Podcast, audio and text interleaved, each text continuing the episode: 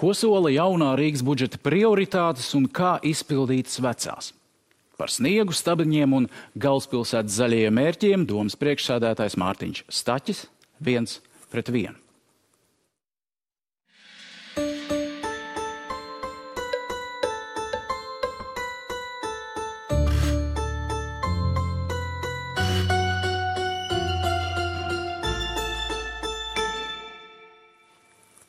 Sveicināti, labvakar. labvakar. Saņemot arī jautājumus no rīzniekiem pirms raidījuma, eh, ieskanās tādas bažas, vai iesāktais restarts nepaliks pusratā. Kāda ir sajūta šobrīd?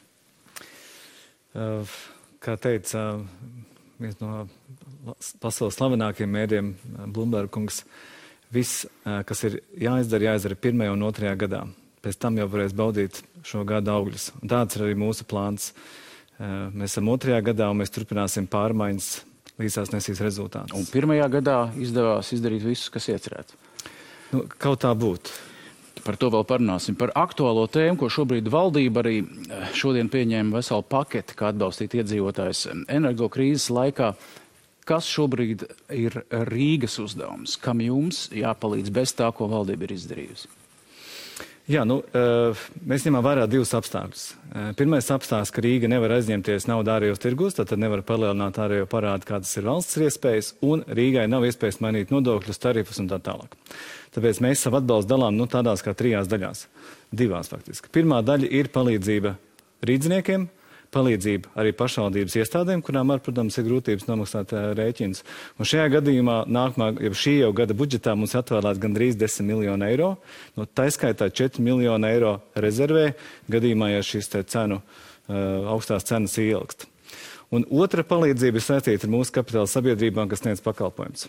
Tas ir Rīgas nama pārvaldnieks, Rīgas nama pārvaldnieks ir pat samazinājis savus tarifus un uh, jau laicīgi paziņoja iedzīvotājiem, ka rēķinus, kurus nevarēs nomaksāt, varēs sadalīt ilgākā periodā bez soda procentiem.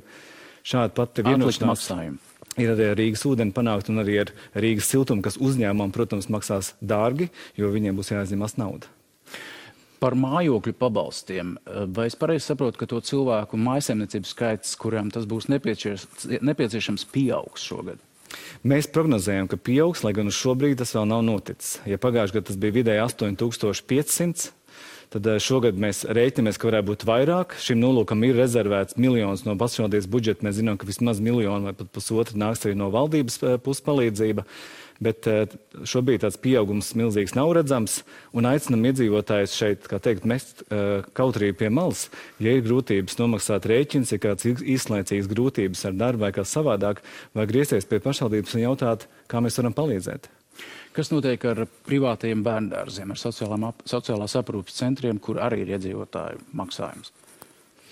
Šajā ziņā ne, nu, nekas nemainās. Mums, eh, mēs līdzmaksājumus eh, neesam samazinājuši, bet, ja mēs runājam par tiem pašiem privātiem bērndārziem, tad pašvaldība savu līdzfinansējumu šim gadam ir palielinājusi no 266 uz 307 eiro.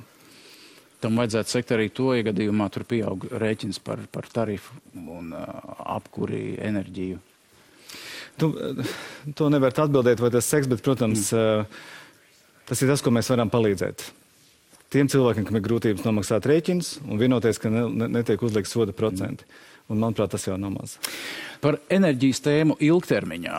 Gada nogalē Rīgas doma nāca klajā ar lēmumu aizliedzam uh, daudz dzīvokļu ēkās um, privātmājās gāzes katlus. Um, protams, izrādījās ne uzreiz, bet uh, pakāpeniski. Līdz 30 gadam tos var uzstāt, līdz 50 no tiem jāatsakās pavisam.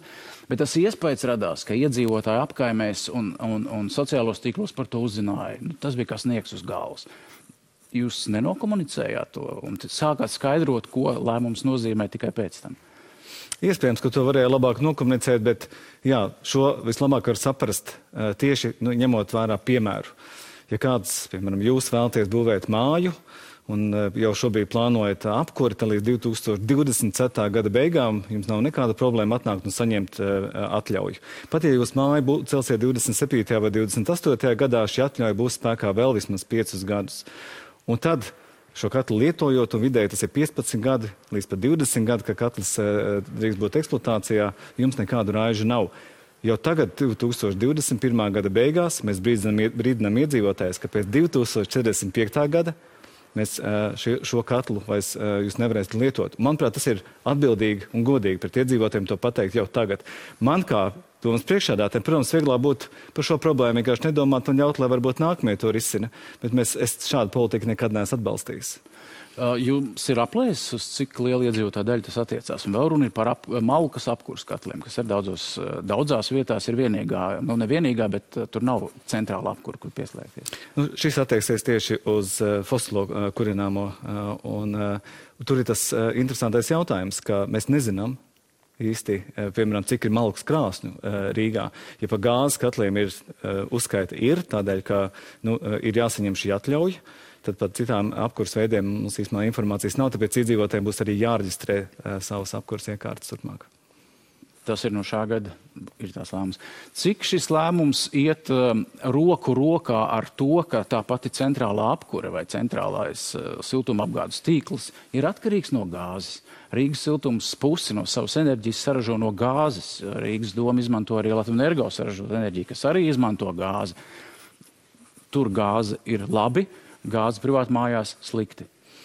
Te jāņem vērā divi fakti. Un tas pirmais ir uh, tas, ka uh, Rīgā centralizēto uh, siltuma apgādi izmanto 76% iedzīvotāji, bet ja mēs paskatāmies no siltuma, šī siltumnīcas gāzes efekta, tad centrālā apkure sastāv tikai 3%.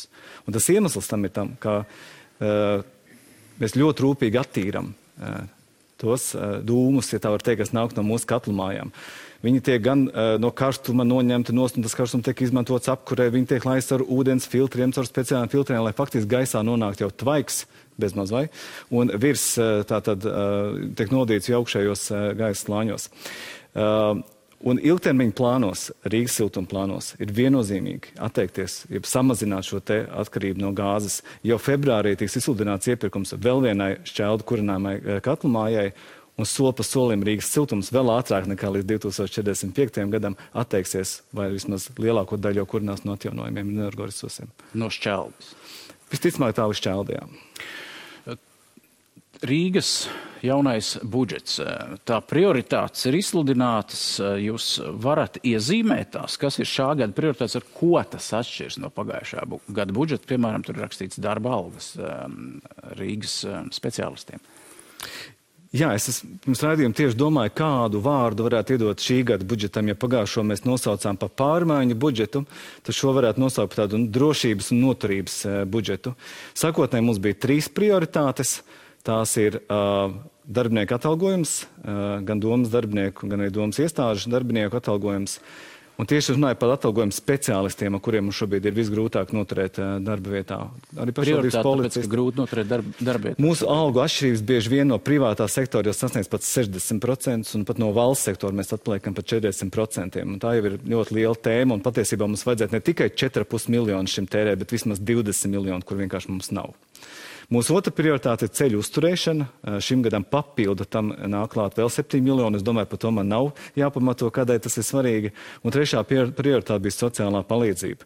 Un, protams, ka decembrī nāca klāt vēl viena prioritāte, kas ir energoresursu cenu izraisītās tātad šīs problēmas, kurām jau ir gandrīz 10 miljoni. Šogad Rīgas domē ir liels budžeta deficīts pieļaujamās robežās. Jūs esat vairāk kārt teicis, ka pastāv netaisnīga ienākuma pārdale. Rīgai nebūtu tik daudz jādod. Mums ir arī neliela grafika, tas ir Rīgas domas sagatavotie skaitļi. Varat pamatot, kāpēc jūs uzskatāt, ka Rīga šobrīd tiek apdalīta kaut kādā veidā? Ne, nu, tie ir fakti. Kopš 2019. gada, kas ir bijis Rīgas domas vēsturē augstākais budžets, gan 20., gan 21., gan 20, 2022. gada prognoze ir tāda, ka mums budžets tiek samazināts par 139 miljoniem. Un te ir arī atbilde par uh, domas uh, tātad, šo budžeta deficītu. Ja tev atņemu naudu, un tu vairs nevari nopirkt kurpes. Tu jau ar plikām kājām neies. Tu ņemsi aizdevumu, tās kurpes nopirks un uz darbu ies un naudu pelnīs. Un tās ir arī Rīgas stāsts. Jāsaka, godīgi par šo budžeta deficītu es pārāk eh, nesatraucos, jo mums ir konta atlikums tās, lai naudas plūsmas problēmām mums nebūtu. Šobrīd ir, bet mēs redzam, ka izlīdzināšanas fondā, ja nu pat redzējām, eh, jūs iemaksājat daudz, vairāk nekā 90 miljonus, bet jūs saņemat arī pretī 43. 43. Jā. Nu, vai tas nav taisnīgi? Izlīdzināšanas fonds tāpēc pastāv, lai vienlīdzīgi sadalītu ienākums arī citām pašvaldībām. Jā, bet mūsu maksājuma pašvaldību finanšu izlīdzināšanas fondā ir vēl plus šiem 139 miljoniem. Šie 139 miljoni, par ko es runāju, tikai iedzīvotāju ienākumu nodokļu daļa, kas mums kā pašvaldībai ir noņemta nost ārēju lēmumu rezultātos. Jūs sakat, jūs nesatraucaties, tas nozīmē, ka jūs nenākat ar priekšlikumiem finanšu ministrijai, varam, lūdzu, mainam likumdošanu, normatīvos aktus, mums tas neapmierina. Absolūti. Es, eh, es teicu, es, man, man tik daudz neuztrauc uh, mūsu uh, finan, budžeta deficīts, bet man ļoti uztrauc šī situācija, jo tā, tā nav mana versija. OECD pētījumā tika pateikts, ka nauda jāiegulda tur, kur ir lielāka atdeve. Ja mēs paskatāmies, tad, piemēram, Rīga uz vienu iedzīvotāju ražo apmēram 28,000 eiro iekšzemes koprodukta, vidēji pašvaldības Latvijā 16,000. Un tas, ko arī teikuši eksperti, ieguldiet naudu tur, kur ir lielākā atdeve, un tur un vienkārši valsts būs bagātāka. Taču tas, ko mēs varam pierādīt ar skaitļiem, ka noteikti tieši pretējais. Un es nepiekrītu šai valsts politikai, ka mēs vienkārši padarām visus vienādi neapmierinātus, izlīdzinot, tas neiet cauri. Šobrīd valdībā ir jūsu kolēģi koalīcijā, jūsu um, apvienības pārstāvi. Kāds ir jūsu priekšlikums? Redziet, šī, šī nu, um, šī paradigma par to, ka Rīgā vajag ņemt nost un izlīdzināt uz pārējām, un gan jau Rīga pat tiks galā bagāta pašvaldība gadiem jau krāta, teiksim, tā vismaz visus Jā. 10, 11 gadus. Šobrīd mans piedāvājums ir pārliecināt un skaitļiem pierādīt pretējo. Un mēs tiekamies ar ministriem, esmu ticies arī ar premjeru, piemēram, pagājušajā nedēļā, kurā mēs runājam par to, lai Rīgai, nu, ja ne šo naudu atdod, tad vismaz aizdod piemēram, tiltu rekonstrukcija. Mums ir vajadzīgi vismaz 115 miljoni četriem tiltiem un, eh, vien, eh, un Mūksāles krastmalas projektam. Un pie kam mēs neprasam šo naudu, lai mums kāds dāvina, bet vienkārši ļauj aizņemties, lai mēs varam salabot mūsu brūkošo infrastruktūru. Pretējā gadījumā Mēs rādām ar skaitļiem, kas notiks ar Rīgas infrastruktūru ilgtermiņā pie šādas politikas. Un jums šobrīd neļauj aizņemties? Pagaidām vēl atbildi valdība nav devusi, un mēs sakām, ka arī pēdējais brīdis. Mēs vairāk gaidīt nevaram, jo 2025. gadā var būt situācija, ka arī valdības mašīnas pār Vanšu tiltu vairs netiks laistas pāri. Valdības mašīnas netiks laistas. Ļoti. Visas mašīnas. Jūs jau teicāt redzījuma sākumā, ka pirmajos divos gados jāizdara viss, un tad pārējos ir jābauda. Nu, atceramies pagājušā gadā, kas ir bija jūsu prioritātes, ko jūs solījāt? Jūsu prioritātes bija sociālā drošība, pirmskolas izglītības pieejamība un pilsētas infrastruktūras objektu attīstība. Par bērnu dārziem vai pirmskolas iestādēm 1120 jaunu vietu nodrošināšanu. Ir? Nav, ir 340. Rinda faktiski nav mazinājusies. Ir gan. Nu, 1800 pāri ir bija pirms diviem gadiem, laikam, 2000. Divi pusi. Divi, nu, tā. Un pavasarī jau būs Jūs palīdziet 200, par 200 ir mazāk. Jā, un pavasarī būs jau 1500, jau vēl nāks 340 vietu klāt. Un pa jaunai vietai, pa jaunam bērnāzam, vienam, diviem katru gadu, es domāju, mēs šo rindu spēsim samazināt. Es nekad nevarēšu apsolīt, ka mēs rindu varēsim likvidēt. Mums jau šobrīd ir bērndārs, kuros mēs nevaram noformēt grupiņas, mums vienkārši ir brīvs vietas. Un vienmēr būs bērndārs. Jūs to solījāt divu gadu laikā izdarīt. Stājot nē, nē, nē, tādas solījuma nav nu, bijis. Pastamies jūs priekšvēlēšana programmās. Droši. Divu gadu laikā likvidēt rindas uh, bērndārzos. Nē, piedodiet, tādas solījuma nav bijis. Nav tādas. Mūsu solījuma. koalīcijas līgumā pat ir ierakstīts, ka tas, ir, tas ir jāizdara šo piecu gadu laikā. Jāsamazina rinda līdz minimumam. Jā. Vēl viens solījums šai, šai ziņā bija algas pirmskolas audzinātājiem, pedagogiem, kas tur strādā, un sadarbība ar kādu no augstskolām, iespējams līdzfinansējums, lai Rīgai gatavot jaunu speciālistus. Ir? Finansējums algas tiek palielināts katru gadu. Arī šogad, 1. septembrī, tāpat kā 2021. gadā, septembrī alga tiek paaugstināta. Kopīgas mācību programmas mēs vēl neesam uzsākuši. Tajā pašā laikā šeit atkal es gribu norādīt uz to, ko mēs jau runājam par šo nevienmērīgo politiku. Visām pašvaldībām ir izdots vienādas tās pašas funkcijas, vienādas funkcijas veikt. Tā, kamēr Rīgā, piemēram, šis valdības transferti un dotācijas ir teiksim, vidēji 22%, tad mēs redzam, ka vidēji citās pašvaldībās tas ir 37, 38%. Rīgai atkal par savām algām saviem uh, skolotājiem ir jācīnās pašai. Un šeit šis ir vēl viens, eh, nu, manuprāt, netaisnība, jo tāpēc, ka mēs visi zinām, ka dzīves dārdzība Rīgā ir daudz lielāka nekā citur. Pareizi saprotu, valdības netaisnīgā politika liedz jums noslēgt vienošanos ar kādu no augstskolām par jaunu pedagoģu sagatavošanu. Šobrīd mēs ejam to ceļu, ka mēs uh, palīdzam privātajiem bērndārziem, palielinot uh, šo līdzmaksājumu katru gadu, un tas dod rezultātus, būvējot paši bērndārzus. Un, protams, uh, es uzskatu, ka algas un algu palielināšana ir galvenais veids, kā mēs varam noturēt un piesaistīt jaunas arī speciālistus. Nu, tad, kad atvērsies jauna bērndārza, tur pedagogi būs? Jā, būs. būs. Jaunās grupiņas, kuras mēs formēsim, protams, būs 17 gabalas. Es domāju, vai pedagoģa trūkums, ko mēs zinām, tas ir liels. Uh, jūs dabūsiet? Cilvēks motivē arī jaunas uh, darba vide un, protams, strādāt jaunā bērndārzā, modernās telpās. Um, mēs atradīsim darbiniekus. Jūs solāt nākamā gada arī palielināt, un par to balsosiet rīt visticamāk, uzturē, ziemā, kā uzturēt Rīgā ielas, būs lielāks budžets. Mums ir, protams, mēs arī fonā varam redzēt video, kas notika Rīgā pirms jaunā gada īsi. Kāda ir mācība? Ko jūs darīsiet no jauna, lai uzlabotu situāciju, to, lai, lai putenis nepārsteidz visus mūs ļoti nesagatavotus. Vai? Nu, Laikapstākļus mēs ietekmēt nevarēsim, bet uh, ar zaļo un zeltaino brīdinājumu ielās mēs tiekam galā tīri labi. Tas, kas mums sagādā izaicinājums, ir oranžais un sarkanais brīdinājums. Tās ir dabas stihijas, kādas šogad šos pēdējos sešu nedēļu laikā ir bijušas pat trīs. Ne tikai ilgstoši nikšana, bet arī strauja atkal un pat vētra. Uh, tas, kas man nav atbilde, jo iepriekšējos gados šāda problēma nav bijuši, ir ietvers. Jo pieguļošo teritoriju tīrīšana pēdējo 30, 30 gadu laikā šī sistēma nav mainījusies, bet tieši šogad mēs redzam to kā galveno izaicinājumu. Man nav visaptvarošas atbildes, kādēļ tas tā notiek. Man ir, protams, stāsts, ko mēs individuāli runājam ar namīpašniekiem. Tas ir ilgstoši nevar izīrēt telpas, vienkārši nevar atļauties sētniekus.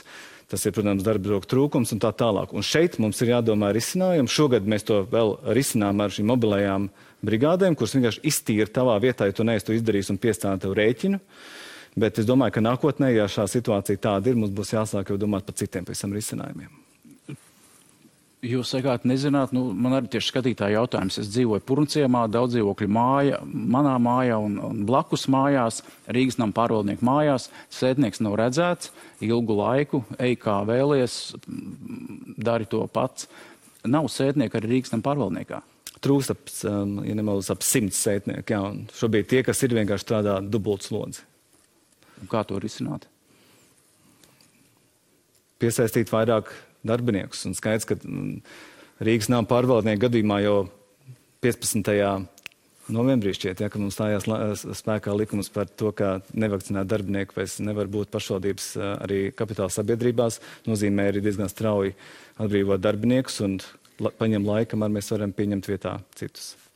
Bet kāds ir šobrīd mērķis? Jums ir kaut kāda papildus nauda nākamajā gadā nu, ielu uzturēšanai ziemā salīdzinājumam. Apskatījos situāciju Helsinkos. Ielas tīra 250 tehnikas vienības, Rīgā 67. Um, nauda ziemas, ziemai, lai uzturētu ielas Helsinkos 25 miljoni, Rīgā būs? Apmēram tikpat. Apmēram tikpat. Nu, tad, Es domāju, kas, kas trūkst Rīgai, lai, lai nodrošinātu, Rīga, protams, ir lielāka, bet lai nodrošinātu šo, šo situāciju vienmērīgi visu, visu ziemas sezonu. Līgums, kas mums ir ceļu uzturētājiem, un tā aprēķinātā summa, kas būtu teiksim, tā summa minimums, kas būtu vajadzīga ielu ceļu uzturēšanai, ir 40 miljoni, 39 miljoni līgums, ja gribam būt precīzi. Šobrīd pietrūkst 15 miljonu. Tas ir vēl nākamo um, gadu un budžetu Tā ir ļoti smaga izšķiršanās, kam šos 15 miljonus, kurai prioritāri uh, atņemt, lai iedot vairāk šai prioritātei. Šobrīd maksimums, ko mēs varējām, jau visus gadus bija 17, 18 miljoni, ir 25 miljoni šogad, kas jau ir liels uh, solis uz priekšu. Es varu atklāt, jā, vienu lietu, pie kā mēs šobrīd aktīvi strādājam, bet neesmu gatavs vēl nekādus paziņojumus šeit arī skaļi veikt. Bet jā, mums šobrīd darba grupa, ļoti rūpīgi rēķina, kā būtu, ja Rīga tomēr pārņemtu piegļošo teritoriju vietu tīrīšanu pati. Bet kamēr es nebūšu redzējis uh, skaitļus, jo mēs šobrīd katru, teiksim tā, pa katru eiro mums vismaz trīs prioritātes, es, protams, vēl nekādas paziņojums uh, nevaru vēl Nu, jā. Tas bija tieši vēl viens skatītāja jautājums. Viņš izmanto iespēju uzrakstīt uz Rīgu, aizsūtīt fotogrāfijas, kur nav notīrīta ietve. Jā. Saņem atbildi vienu un otru, kad mēs esam to fiksējuši, arī izdarījuši, apgaitu, fotografējuši. Bet, nu, protams, to gabalu neviens tā arī nenotīra. Bi birokrātija nostrādā, bet fakts iela paliek tīra tikai tad, kad sniegs noklūst. Nu, izmantot Rīgas vēsturisko centru, kur mums ir šīs mobilās brigādes, kas nāk uh, talkā. Uh, un uh, apkaimēs tas varētu būt saistīts arī ar to, ka notika uh, šī mm, līguma partneru maiņa. Šobrīd mums ir cits partneris, un nu, pēdējās nedēļās mēs redzam, ka sūdzība ir mazāka. Tātad viņš tiek galā labāk. Kā šie sniega tīrītāji tiek galā ar stabiņu apbraukšanu un, un, un, un, un, un iztīrīšanu vietās, kur ir šie stabiņi un satiksmes mierinātāji? Nu, kur labāk, kur sliktāk, bet uh, tas nav galvenais iemesls, dēļ kā būtu uh, nenotīrīts vai dēļ kā nevar, nevarētu uh, notīrīt. Protams, tur, kur viņi ir vairāk, kā piemēram bruņinieku ielā, viņiem tas paņem vairāk laika, tas, protams, maksā arī vairāk naudas. Bet, piemēram, tādā ielā kā Čaka ielā, kur mums velo joslā, kur mēs esam stabiņiem norobežojuši tikai tur, kur ir pie gājēji pārējām, tur, protams, tiek galā salīdzinoši ļoti viegli. Daudz, es gribētu atgādināt, jā. ka šis ir risinājums, kurš nu, vienīgais risinājums, kas bija saskaņots ar CSDD. Ja mēs runājam par bruņinieku ielu. Mūs, man personīgi liekas, ka tāds risinājums, kāds ir Čaka ielā, būtu daudz optimālāks. Jūs domājat, satiksmes norobežojums? Jā, jā. Nu, tādi ir tie noteikumi, kurus mēs pieņemam, un mēs cenšamies ar šo situāciju tikt galā. Kā jūs varētu nodefinēt? Mēs eh, nu, daudz diskusijas sociālos tīklos un, un cilvēki bija neizpratnē par to, kādā veidā šie stabiņi tik ļoti ātri um, Rīgā parādījās um, tādās vietās, kuras pēc tam bija arī jāmaina. Uh, kāda ir šī mācība? Kā nākamgad vai šogad uh, Rīga mierinās satiksmi? Tie, tieši tāpat ar stabiņiem vai būs kaut kādi nu, padziļinātāk pētīšana un satiksmes plūsmu um, um, analīze, lai, lai izvietotu tos? Nu, šobrīd, protams, tas process ir daudz pārdomātāks, jo kamēr padome, kurā ir gan uh, dienestu pārstāvi, domāju, glābšanas dienas un neatliekama medicīniskā palīdzība, CSDD pārstāvi, tur ir arī nevalstiskās organizācijas, nav apstiprinājuši risinājumu. Mēs tātad nākamo soli neejam, lai šīs uh, kļūdas samazinātu, bet vienu es jums varu pateikt gan. Nu, tajā vietā, kur gāja bojā mans tēvs un mans vecais tēvs, ja tur būtu bijis kaut kas, kas mierina satiksmi, es domāju, viņi būtu dzīvi. Un es ļoti labi zinu, kā jūtās mazās Emīlijas vecāki, kas tikko arī zaudēja savu dzīvību. Un kamēr Rīgā mirst cilvēku uz ielām, kamēr es redzēšu, ka pa ielām dražās mašīnas tā, kā tas nopriek šobrīd, šobrīd notiek, mēs satiksim mierināsim ar stabiņiem, ar kādu citu risinājumu, bet es vienkārši neredzu citu variantu. Ziniet, Latvijas mobilais telefons tagad šobrīd testē tādas viedās kameras pilsētu. Viņi uzstādījuši vienu kameru krustbaznīcas vai nu cēs vai brīvības ielas krustojumā. Viņi gada laikā tikai vienā krustojumā ir fiksējuši 9000 pārkāpumu, kur cilvēki vienkārši brauc ar automašīnu pāri pie sarkanās gaismas. 9000 tikai vienā krustojumā. Un kamēr ir šāda satiksme, kamēr cilvēki zaudē dzīvības, tik ilgi mēs mierināsim satiksmi. Tas nozīmē, ka mēs varam sagaidīt ar Rīgā luksusforus, kurus vai krustojums, kur ir aprīkot ar kamerām, kas fiksē šos pārkāpumus. Jā, mēs arī strādājam pie viedo luksusforu projektu un uh, ceram arī iegūt līdzfinansējumu tam, lai mēs to varētu realizēt. Mums ir jāatrod veids, kā to izdarīt. Jo tikai zīme vai tikai horizontāls apzīmējums uz ceļa, diemžēl dažiem šoferiem nenozīmē neko. Vai jums ir dati par pagājušo gadu, kā ir mainījusies situācija ar ceļu satiksmes negadījumiem Rīgā? Nu, statistika, paldies Dievam, uzlabojas gadu no gada. Man nav šobrīd precīzi skaitļi, bet vienu skaitli zinu precīzi. Latvija joprojām ir pirmajā vietā Eiropā zaudēto dzīvību skaitu satiksmē. Un 55% no autovadītājiem, kas ir izdarījuši, kas ir bijuši ceļu satiksmes negadījumā, ir bijuši iepriekš sodīti. Tātad uz viņiem sodi, kā saka, nestrādā. Jā, mēs sazinājāmies ar ceļu satiksmes drošības direkciju. Dati vēl tiek apkopoti, bet vienu viņi varēja pateikt, ka uh, apdzīvotās vietās pagājušo gadu situācija ir uzlabojusies ārpus apdzīvotām vietām. Nepārāk, bet nu, dati precīzi vēl būs. Tas bija tas, ko viņi varēja pateikt, nu arī īpaši neizdalot Rīgu. Uh, augstas gatavības investīciju projektu realizācija ir arī tāda budžeta pozīcija Rīgas pašvaldībā summa, ja es pareizi lasu, 35 miljoni. Tas droši vien uz Rīgas apjomiem nav pārāk daudz. Nav. Nē. Un tāpēc arī nākamā gada budžeta viena no prioritātēm ir tieši strādāt pie jauniem projektiem, lai nebūtu tā situācija, kas mums bija 2020. gada beigās, ka pēkšņi pavērās iespēja startēt raugas gatavības projektiem, bet Rīgai tāda nav. Atvilknis ir tukšs. Mums ir sastādījis trīs gadu plāns ar tiem pilsētai svarīgiem projektiem, kas ir apstiprināti mūsu stratēģijā, kas attīstīt mūsu attīstības plānā, ir skaidrs, ko mēs gribam darīt 21., 22., 23., 24. gadā, un šiem projektiem ir finansējums, lai strādātu, lai mēs tam būtu gatavi ne tikai uz tiem fondiem, ko uh, administrē vidas aizsardzības un reģionālās attīstības ministrija, bet arī Eiropas Savienības uh, jauno plānošanas periodu. Jā, mēs arī visu nepaspējām izdarīt, kas bija plānots. Daudz kas ir iesākts 2021. gadā, pārnus uz 2022. gadu dažādu apstākļu dēļ. Tā skaitā arī, protams, to, ka cik daudz konkursu arī paliek vienkārši bez rezultātu, jo šobrīd ir tās būvniecības būmas Latvijā. Bet šogad ir 96 miljoni kopumā uh, investīcijas projektu, kurus mēs uh, grasāmies realizēt. Tūdies. Vai šogad Rīga pabeigs kādu tilta projektu vai rekonstrukciju vai remontu? Uh, nu, Mums eh, joprojām Daglautils pilnībā nav nodāts eksploatācijā. Pašlaik esmu visai droši, ka mēs nodāsim tuvāko nedēļu laikā. Brastilt ir atsākti darbi noteikti ne 22. gadā. Uzstādījums ir 23. gada, tātad dziesāka periods un nāksies ļoti iespringt, un es domāju, būs jāvienojas ar būvnieku, jāstrādā būs pa naktīm, lai to izdarītu. Šobrīd termiņi izskatās ļoti, ļoti izaicinoši.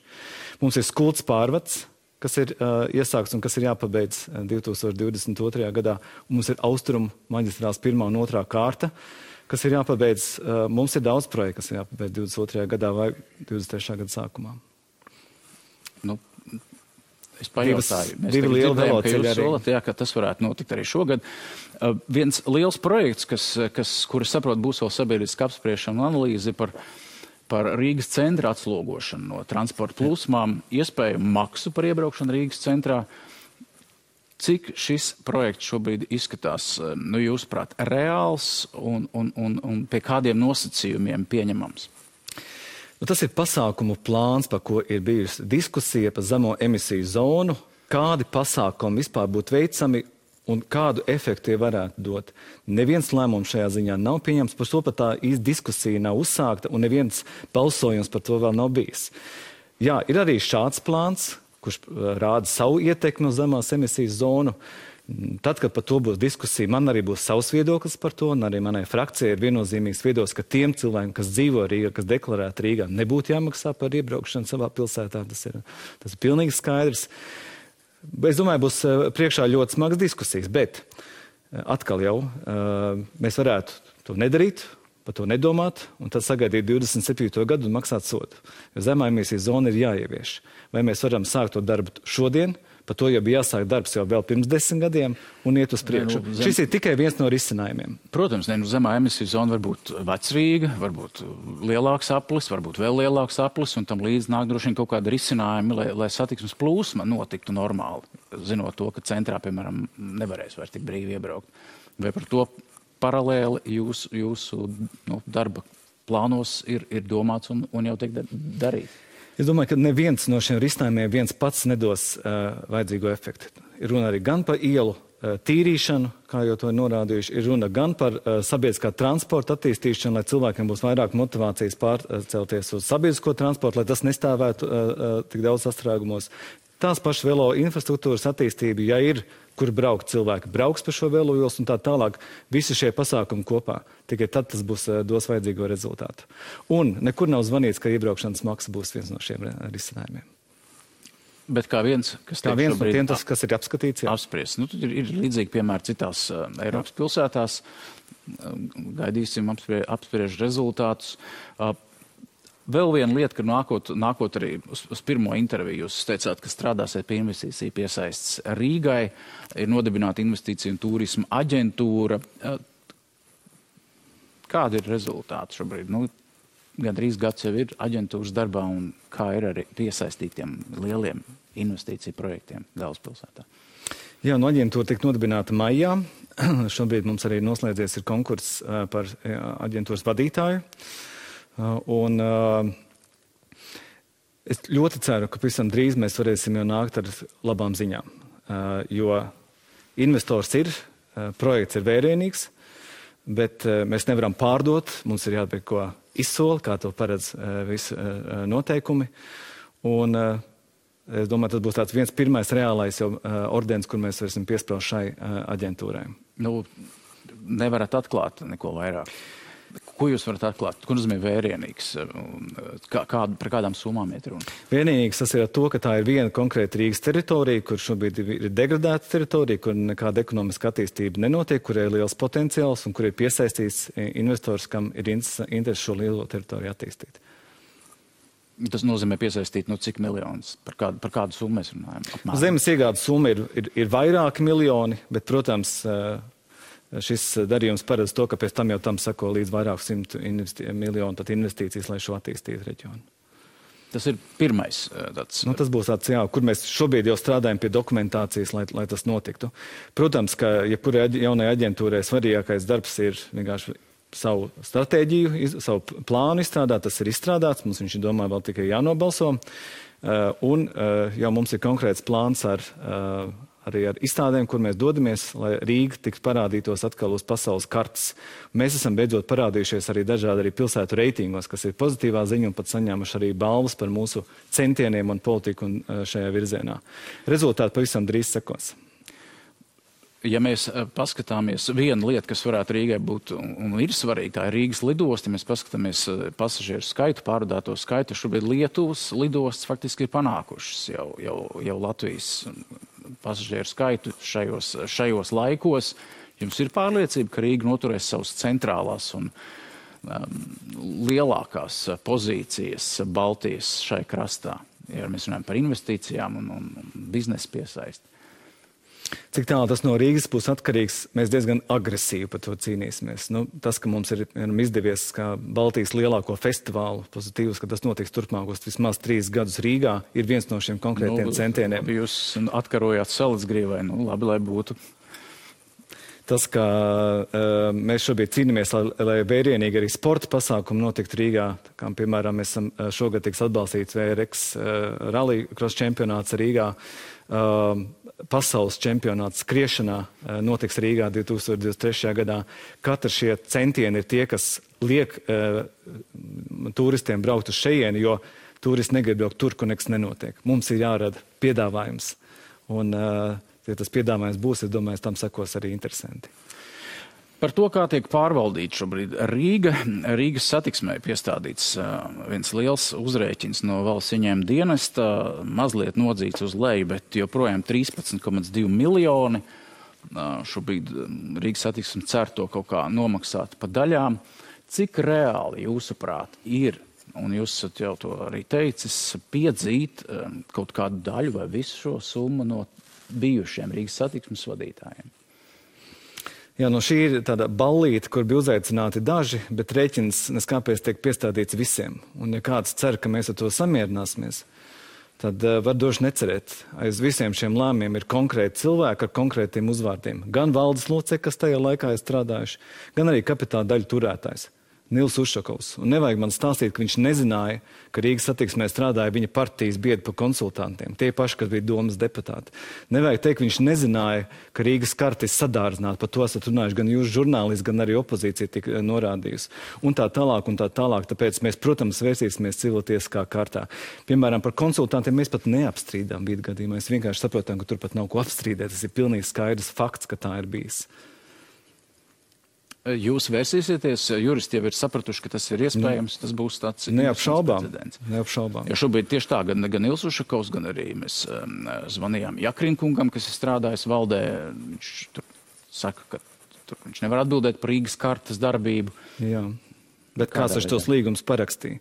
Gan par sadārdzināto detaļu piegādi, gan par Rīgas mikroautobusu satiksmes, eh, kuras eh, gulds kalpot Rīgai biedrs Brandovs, bijušais biedrs Brandovs operē, vai tad tiešām neviens par to neko nezina? Ir skaidrs, par kādu summu jūs vērsīsieties šobrīd? Teiksim tā, eh, izmeklēšanas interesu un tiesvedības interesu ziņā es vienkārši negribēšu šobrīd atklāt daudz datus, jo tāpēc, ka mūsu galvenais mērķis ir viens eh, - rūpēties par šīs pašvaldības un iedzīvotāju interesēm un šo naudu eh, attiesāt. Tāpēc skaidrs, ka otra puse arī ļoti gatavosies, lai tas tā nenotiktu. Tāpēc mēs daudz neko šajā posmā neatklāsim par mūsu taktiku. Jūs esat atlaiduši arī citus nu, domas eh, darbiniekus, satiksmes departamenta direktors Vitālijs Reinbachs, arī um, um, Antolis Aļiksēnko, kas vadīja mājokļu un vidas departamentu Um, viņi abi pirmajā instancē par dažādiem nodarījumiem ir šobrīd vinējuši. Un, uh, cik veiksmīgi jūs tiekat galā ar, ar, ar, ar šīm sakām un cik veiksmīgi ir jūsu juridiskā cīņa? Nu, Pabiem šiem kungiem kopumā ir deviņas tiesvedības kādā mums veicās labāk, kādā sliktāk. Bet, ziniet, neviena no šīm tiesvedībām nav par faktu. Patiesībā viss šīs tiesvedības ir pa vienu teikumu.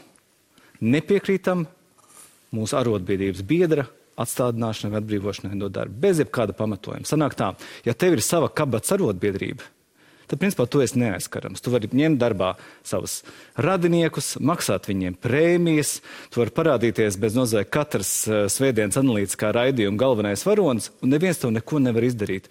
Un es ļoti esmu pārsteigts, ka arī tiesas šo vērtē ļoti formāli. Un ir divi ceļi, kas ir man kā domas priekšsēdētājam ejami. Pirmais ir samierināties, ka ir šādi neaizskaramie cilvēki, kurus vienkārši nevar atbrīvot un kas var darīt tā, kā paši ienāk prātā ar pilsētas naudu. Vai iet šo tiesvedības ceļu, tiesisko ceļu, kurš ir sarežģīts, grūts, daudz prasa naudu. Mēs redzam arī, ka otra puse ļoti gatavojās, arī otrai pusē ļoti daudz resursu šī tiesvedībām tērēt, bet es neredzu citu variantu, kā vien iet šo ceļu, jo es netaisos vienkārši pievērt acis par to, ka ir kādi šeit neaizskaramie. Tas nozīmē, ka jūs turpināsiet tiesāties Jā, un absolūti. būs apelācija. Nu, labi, piemēram, Rīgas nama pārvaldniekā. Tur arī ir nomainīta valde, ir notikušas izmaiņas.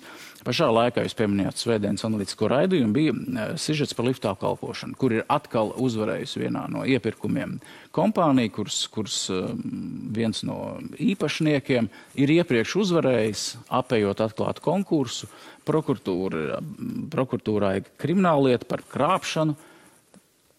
Kā jūs to vērtējat? Neviennozīmīgi, jo šim stāstam, protams, ir nedaudz arī otra puse. Tur gan vairāk šajā stāstā bija par darbiniekiem, kuri jutās, uh, ka netaisnīgi atbrīvot no darba, no nodaļas, no kuras, būsim godīgi, tāds īpaši liela pienesuma uzņēmumam nebija. Fakts ir tāds, ka mums bija situācija, ka bija viens monopolists liftu uh, pasaulē. Uh, kurš diktē pilsētai noteikums. Līdz vienā brīdī vienkārši cilvēki dabūja iet ar kājām augšā uz, uz septīto stāvu, jo vienkārši lifti nestrādāja. Šobrīd mums ir tas sadalīts četrās lotēs, ir konkurence. Un vienā un no lotēm ir uzvarējis tas pats monopolists. Un lifti strādā, un nav šobrīd mums uh, tādu procedūru, lai viņam neļautu piedalīties. To ir atzīts arī IUB. Un jūs to uzskatāt par es būtu ļoti priecīgs. atbilstīgu labai pārvaldībai. Šobrīd notiek process. Jā. Jūs sakat monopolists, kas Jā. nekaunīgi nelabo liftus. Es būtu ļoti priecīgs, ja šeit būtu darboties. godīga konkurence, četri dažādi piegādātāji, eh, kur savā starpā konkurē ar labāko cenu un tā tālāk, bet mēs redzam, ka ne visā situācijās tā tas ir. Tā ir veidojies Latvijas biznesa šo gadu garumā. Mums ar šo situāciju vienkārši jābūt jāsadzīvo, ir jābūt reāliem. Kamēr lifti strādā un cena ir laba, un iedzīvotājs ar pakalpojumu apmierināts, es uzskatu, ka uh, uzņēmums rīkojas pareizi. Un es ļoti gribētu, lai mums būtu pēc iespējas pirms mazāk šāda situācija. Uzņēmums rīkojas pareizi, nestoties uz to, ka iekšējais kontrolas birojas jau vairāk kārt reizes teicis, ka tur atcelt izsludināt konkursu, divreiz pagarināt līgumu ar to pašu monopolistu. Un tagad jūs sakat, šī kontrolas nodaļa ir. Ne ar to pašu monopolistu. Nu, nu, pirms tam pirms tam, līdz šim konkursam. Tas tika pagarināts. Jā, bet ne ar šo pašu monopolistu. Ar citu firmu, kas ir bijis saistīta. Jā, jā, jā. Es, tas, ir, tas nav viens un tas pats. Jā. Nu, bet uh, monopolists jau bija viens un tas pats uh, kompānija, kas bija strādāja pirms tam. Vairs nav monopolists. Šobrīd vairs nav. Un iekšējā kontrols nodaļa uh, maisīja gaisu, kā, kā to saka Rīgas nama pārvaldnieku vadība, un kontrola tur nav vajadzīga. Ir vajadzīga. Noteikti ir vajadzīga. Zaļais koridors būvniecībā arī tā ir viena lieta, ko jūs izsludinājāt. Nu, tā ir viena mm, liela problēma, ko arī investori teikuši par to, kādā veidā tu vari dabūt būvatļauju. Ir, ir ļoti smagnēji tas viss bijis. Šobrīd veikts daudz izmaiņas. Taiskaitā ir izsludināts šis zaļais koridors būvniecībā. Vai tas ir līdzējis šobrīd Rīgas domē piesaistīt un veicināt kompānijas, kas ir gatavas šeit būvēt kaut ko jaunu? Ir faktiski divi koridori. Viens ir tas saucamais zaļais koridors, kas ir tieši lieliem investoriem. Šobrīd jau 89 projekti, vismaz 600-700 miljonu vērtībā ir izgājuši caur šo uh, zaļo koridoru. Nākamgad, šogad un nākamgad Rīgā taps vismaz 3 līdz 4 tūkstoši jaunu īres dzīvokļu. Tas, protams, ir devis rezultātu. Otrs koridors, kur mēs esam iesaukuši pa zīdu ceļu ar citu mērķi, Caur šo koridoru ir tie projekti, kas mums šobrīd ir vajadzīgi gan valstī, gan pašvaldībai, kas jāizdara ir ātri savu saucamo Covid naudu jautājumā, kur vienkārši ir ļoti maz termiņš, lai šo, šo naudu apgūtu. Bet tas, protams, ir radījis problēmas citā pusē. Un tas ir regulārie projekti. Un šobrīd būvvaldē ir sakājušies pietiekami daudz projektu, kas netiek izskatīti laikā. Tā mums ir problēma, kur mēs atzīstam un kur mēs arī cīnāmies. Tā kā mēs kaut ko esam, protams, ieguvuši vienā pusē un kaut ko zaudējuši citā pusē ar to. Bet uh, tas, ka investori ir gandrīz par šo, par to nav nekādu šaubu. Pēc varam eh, lēmumu atcelt ķekavas pašvaldības lēmumu par azartspēļu aizliekšanu pašvaldības teritorijā, arī no Rīgas domas mēs dzirdējām um, vārdus par to, ka mm, mēs ar bažām gaidām, kāds būs lēmums. Uh, par Rīgu, kur ir teritorijas plānojums, kas nosaka, ka azartspēles var notikt tikai 4 un 5 zvaigžņu viesnīcās. Mārtiņš Kosovičs teica, ja ministrs kaut kādu labu ietekmē neliks šķēršļus azartspēļu ierobežošanai pilsētā, tad, tad arī mūsu lēmums notiks. Kādas jums ir šobrīd sarunas ar varam, prognozes, kā varam varētu lemt? Nu, mūsu taktika šobrīd ir tāda. Es saprotu, ka šis ir ļoti apjomīgs dokuments. Tā tas ir. Viņš ir taps vairāk gadu garumā. Varam jau šobrīd jau teikt, ka izmantos maksimāli ilgāko termiņu, nu, kas ir seši mēneši. Mēs, protams, negaidīsim šos sešus mēnešus līdz atbildēji, jo vienkārši mums ļoti vajag šo teritorijas plānojumu. Investoriem to vajag jau gadiem.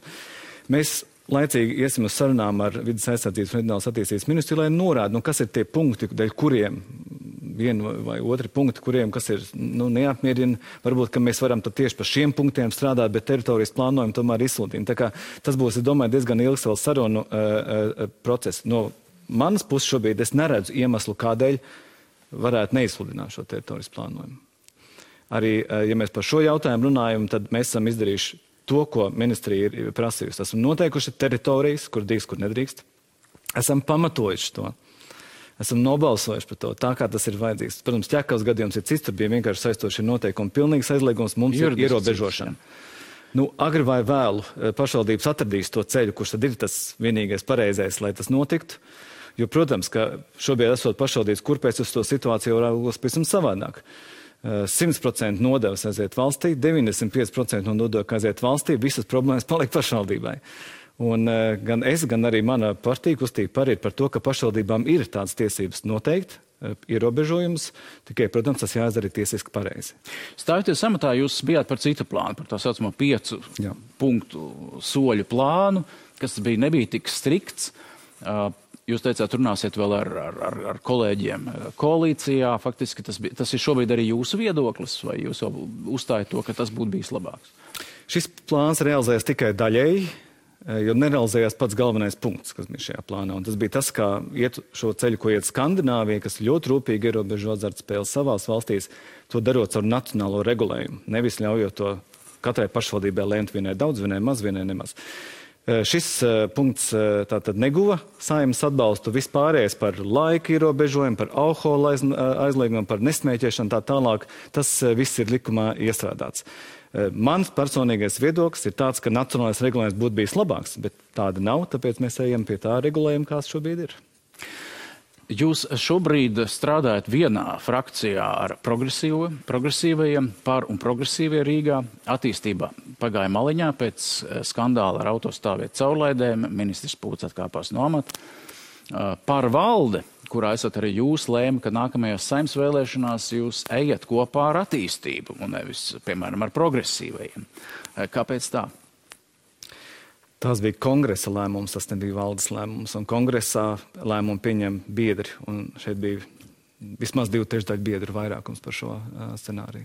Un jūsu personīgais viedoklis vai nostāja, kā jūs balsojāt? Mans personīgais viedoklis bija tāds, ka mums vajadzētu izskatīt arī citus variantus. Jā, es norādīju, ka mums ir veiksmīga sadarbība arī ar partiju progresīvai Rīgas domē.